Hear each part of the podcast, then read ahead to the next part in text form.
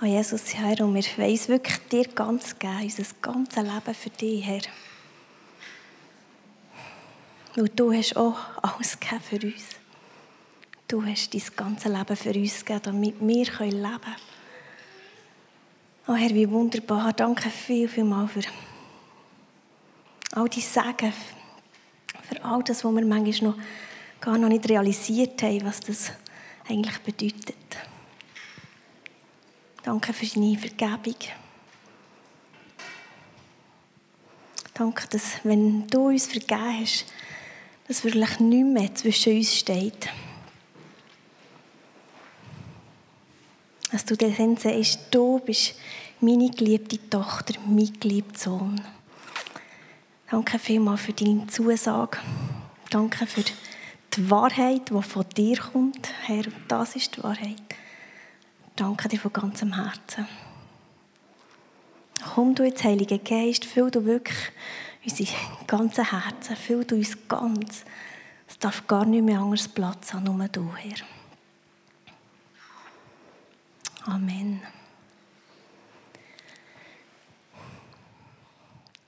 So lange, bis über uns ausgossen wird der Geist aus der Höhe, dann wird die Wüste zum fruchtbaren Land und das fruchtbare Land wie Wald geachtet werden.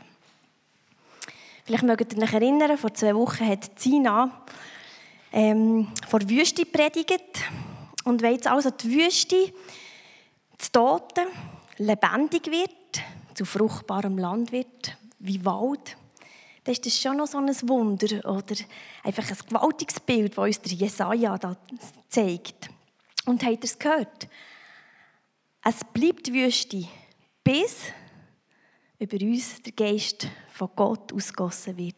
So lange, bis über uns ausgossen wird der Geist aus der Höhe, dann wird die Wüste zum fruchtbaren Land und das fruchtbare Land wie geachtet werden. Jesaja 32, Vers 15. Ja, wir feiern Pfingsten und am Pfingsten ist der Heilige Geist ausgossen worden. Halleluja, wirklich Halleluja. Das ist so ein Segen. Doch, ja, was hat jetzt Pfingsten mit unserem Predigtthema zu tun? Die Nächste ist das Predigtthema von heute. Und dem wollen wir jetzt ein bisschen nachgehen. Was hat das zu tun? Wir wollen zusammen, aber zuerst noch ein bisschen über Pfingsten lesen. Und ich bitte euch, eure Bibeln vorzunehmen oder Handys. Wir lesen eine größere, oder, ja, größere Stelle um in Apostelgeschichte, Kapitel 2, die Verse 1 bis 13. Apostelgeschichte, Kapitel 2, Verse 1 bis 13. Zum Beginn des jüdischen Pfingstfestes waren alle Jünger wieder beieinander. Plötzlich kam vom Himmel her ein Brausen wie von einem gewaltigen Sturm und erfüllte das ganze Haus, in dem sie sich versammelt hatten. Zugleich sahen sie etwas wie züngelndes Feuer, das sich auf jedem einzelnen von ihnen niederließ. So wurden sie alle mit dem Heiligen Geist erfüllt und redeten in fremden Sprachen, jeder so, wie es der Geist oder wie der Geist es ihm eingab. Zum Fest waren viele fromme Juden, Juden gekommen aus aller Welt nach Jerusalem. Als sie das Brausen hörten, liefen sie von allen Seiten herbei. Fassungslos hörte jeder die Jünger in seiner eigenen Sprache reden. Wie ist das möglich? riefen sie außer sich. Alle diese Leute sind doch aus Galiläa. Und nun hören wir sie in unserer Muttersprache reden. Ganz gleich, ob wir Parther, Meder oder Elamiter sind. Andere von uns kommen aus Mesopotamien, Judäa, Kappadokien, Pontus und der Provinz Asia, aus Pyrgien, Pamphylien und aus Ägypten, aus der Gegend von Kyrene in Libyen und selbst aus Rom. Wir sind Juden oder Anhänger des jüdischen Glaubens, Kreter und Araber. Doch jeder von uns hört die, diese Männer in seiner eigenen Sprache von Gottes großen Taten reden. Bestürzt und ratlos fragte einer den anderen, was soll das bedeuten? Einige aber spotteten, die haben doch nur zu viel getrunken. Das ist am Pfingsten passiert. Aber wir müssen heute vorher schauen, was ist denn vorher passiert? Jesus ist am Karfreitag ist er gestorben am Kreuz. Der Ostern ist er auferstanden. Er ist nicht da geblieben, er ist auferstanden. Jesus hat sich den 40 Tagen den Jünger gezeigt, bis Auffahrt. Und Auffahrt hat Gott Jesus zu sich in den Himmel genommen.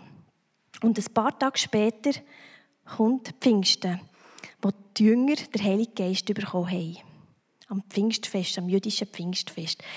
Ja, wir haben es gelesen, ein Brausen war wie ein Sturm. Feuer kam vom Himmel runter, so Feuerzungen auf die Köpfe der Jünger. Wir haben es gesehen, darum ist es so aufgeschrieben. Und sie, es steht, und sie wurden alle mit dem Heiligen Geist erfüllt und haben eben plötzlich in neuen Sprachen geredet. Ganz in unterschiedlichen Sprachen. Wir haben es gehört, die Leute kommen von irgendwo, die verschiedenen Juden, von irgendwelchen Ländern oder Gegenden und sie haben in ihrer Muttersprache gehört über Taten von Gott jubeln und zu preisen oder ihn preisen. Also es muss gewaltig sein und wahrscheinlich auch nicht ganz normal. Sonst hätten nicht ein paar ähm, das Gefühl gehabt, die sind doch einfach betrunken. Also es muss ganz klar ein Wunder sein, Gottes Wirken, was sie da erlebt Das Brausen, der Sturm, das Feuer vom Himmel oben runter, das Reden in anderen Sprachen.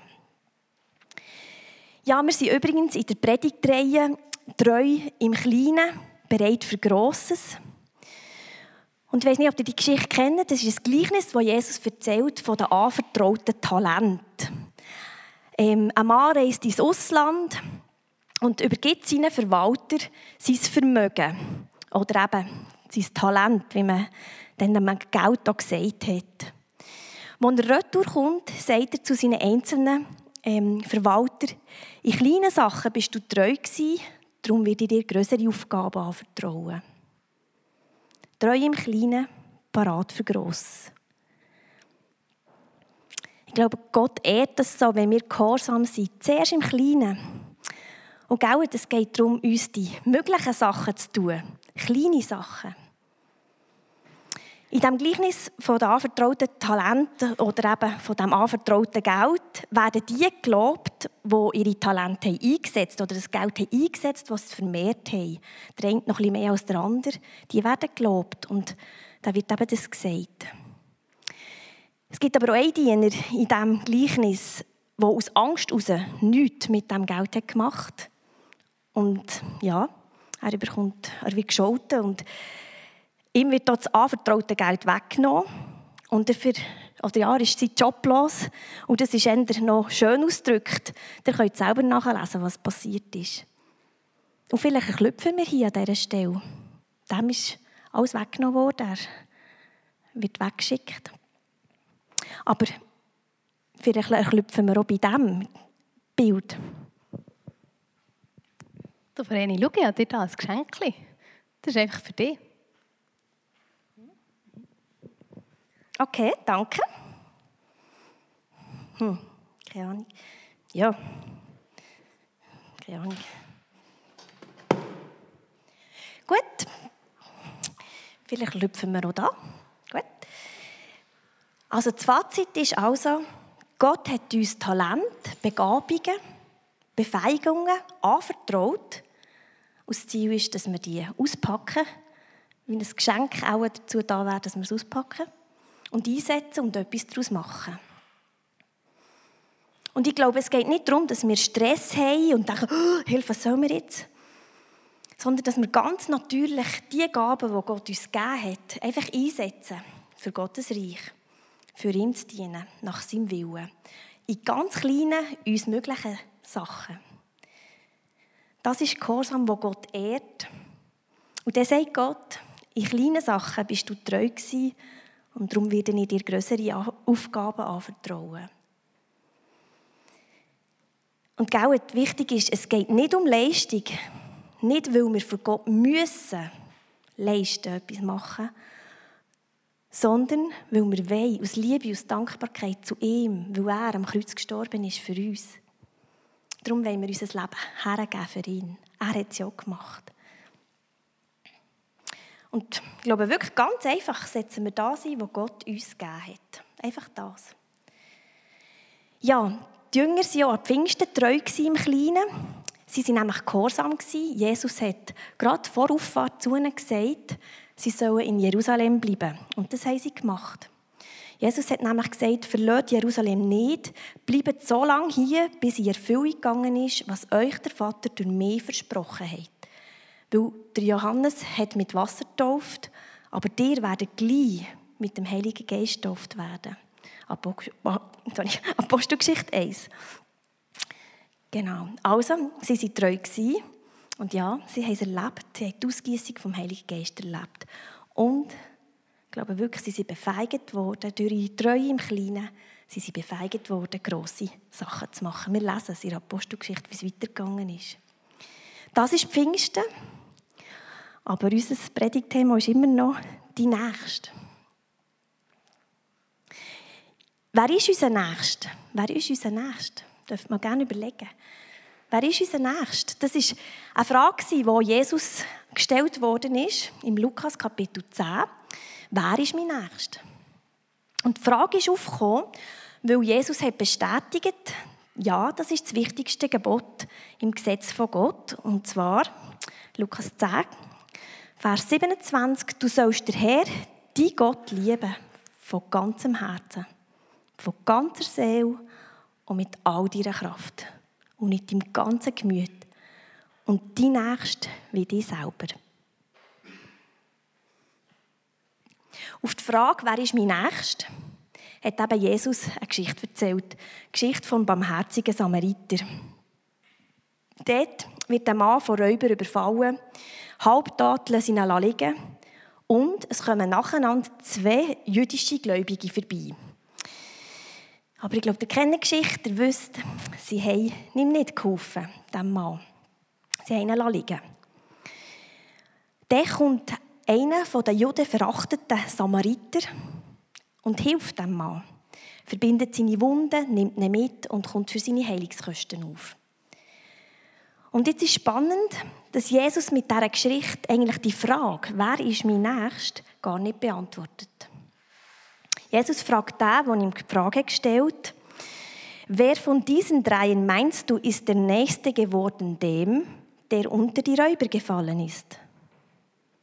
Also Jesus stellt klar, dass die wirkliche Frage vielmehr muss sein, verhalte ich mich wie ein Nächster, wie ein Mitmensch? Ja, die Frage ist auch für uns, an uns gerichtet. Verhalte ich mich wie ein Mitmensch, wie ein Nächster?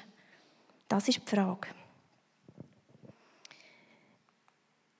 Das Coole ist, wir haben das beste Vorbild.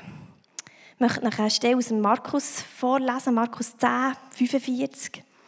Denn auch der Menschensohn ist nicht gekommen, um sich dienen zu lassen, sondern um zu dienen und sein Leben als Lösegeld für viele hinzugeben. Jesus ist gekommen zum Dienen. Unser Vorbild. Und Jesus hat auch gesagt, der Sohn allein kann nichts von sich aus tun, sondern nur das, er tut nur das, was er der Vater sieht, tun. Genau. Er hat das gemacht, Jesus hat das gemacht, was er im Himmel hat gesehen oder wo man, wir können sagen, was im Himmel normal ist, was Realität ist, was Gott tut. Das hat er gemacht. Und Jesus ist unser Vorbild. Genau. Wir müssen nur das tun. Ja, treu sein im Kleinen, bereit für Grosses. Ich glaube, das hat Jesus auch gelebt. Genau er hat das auch gelebt. Mir noch spannend durch, dass genau nach dieser Geschichte, die da in Matthäus Kapitel 25 steht, von den anvertrauten Talenten, die wir vorhin gerade haben, ein gehört dass genau eine nächste spannende Stelle steht, wo Jesus sagt. Und ich bitte euch jetzt wieder, wenn ihr mögt, ähm, eure Bibeln vorzunehmen. Es wäre Matthäus 25, Verse 31 bis 40, wenn wir miteinander lesen. Matthäus 25, Verse 31 bis 40. Denn wenn der Menschensohn in seiner ganzen Herrlichkeit begleitend von allen Engeln kommt, dann wird er auf dem Thron Gottes sitzen. Alle Völker werden vor ihm erscheinen und er wird die Menschen in zwei Gruppen teilen, so wie ein Hirte die Schafe von den Böcken trennt. Rechts werden die Schafe und links die Böcke stehen. Dann wird der König zu denen an seiner rechten Seite sagen, komm her oder kommt her, Euch hat mein Vater gesegnet. Nehmt die neue Welt Gottes in Besitz, die er seit Erschaffung der Welt für euch als Erbe bereithält. Denn als ich hungrig war, habt ihr mir zu essen gegeben.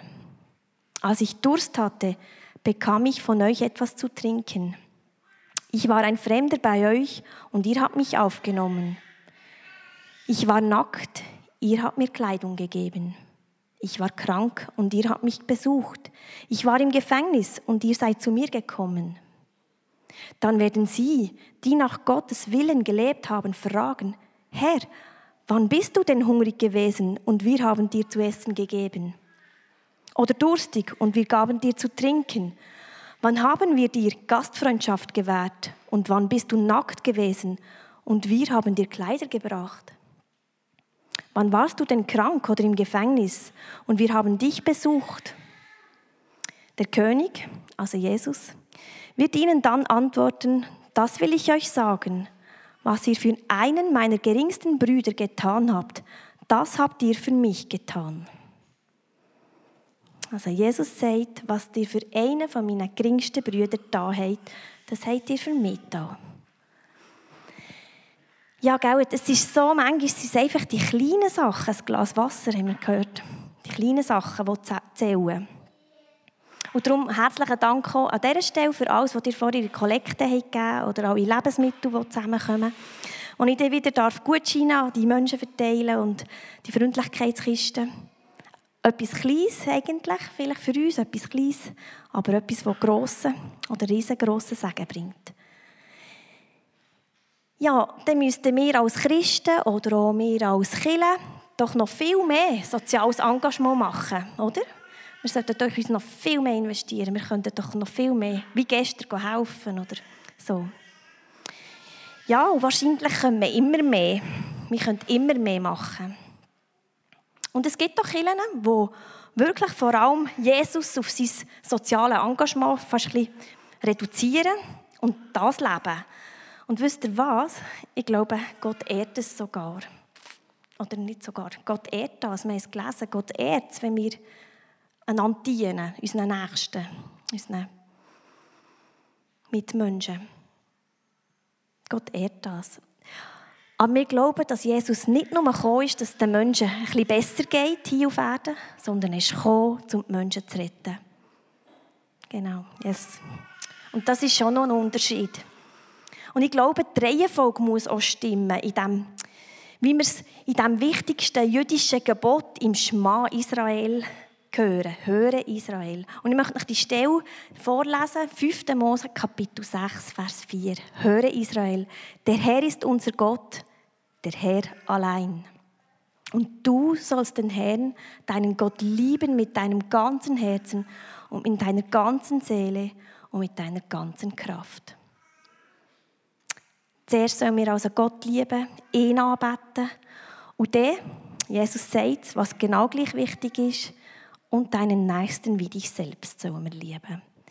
Und diesen Vers haben wir schon mal gelesen heute und uns bekannt vor. Das ist das Schma Israel, das eigentlich das Wichtigste von der Israel, äh, vom Volk Israel. Und ganz am Anfang hat das Gott den Israeliten zugesprochen, dem Volk Israel. Das ist das Wichtigste. Wir sollen Gott ehren ihn anbeten. Und ich glaube, eben die Reihenfolge ist so wichtig, dass es wie einen automatischen Ausfluss gibt. Die Liebe zu Gott öffnet das Herz für die anderen und dass ich auch mich selber gerne haben kann. Das ist übrigens so ein Punkt, der ist auch mega wichtig. Es ist die Liebe von Gott. Er hat uns zuallererst geliebt, die uns aber fähig macht, auch andere Menschen zu lieben und auch uns selber. Ja, ich komme zum Schluss und ihr dürft schon vorkommen. Danke viel, viel mal. Ja, und jetzt kommt's. Jetzt kommt's. Wie passt der Pfingsten mit unserem Predigtthema zusammen? Wie passt das zusammen? Ich glaube eben, dass wir gesund bleiben überhaupt in unserem Leben, in unserem Lieben, in unserem Dienen und nicht über unsere eigenen Kräfte raus ähm, werken und nicht gleich mal im Burnout landen, brauchen wir der Heilige Geist. Lasst uns wirklich Kraft vom Heiligen Geist empfangen und aus der Kraft vom Heiligen Geist leben, dienen. Nicht aus der eigenen Kraft, sondern aus seiner Kraft. Lasst uns so helfen, lasst uns so die Menschen suchen lieben zu Gott. Und darum brauchen wir Pfingsten. Es ist das Empfangen von Gottes Geist. Wir brauchen Gottes Kraft, wir brauchen seine Gedanken, sein Leiten, sein Führen, seine Liebe. Wir brauchen alles von ihm. Wir, haben, wir sind ja so beschränkt. Ich glaube, wir merken es immer wieder. Ja, wir brauchen auch sein Befähigen, das Empfangen von himmlischer Zurüstung. Für unseren Alltag, aber auch für unseren Auftrag hier auf Erden. Und darum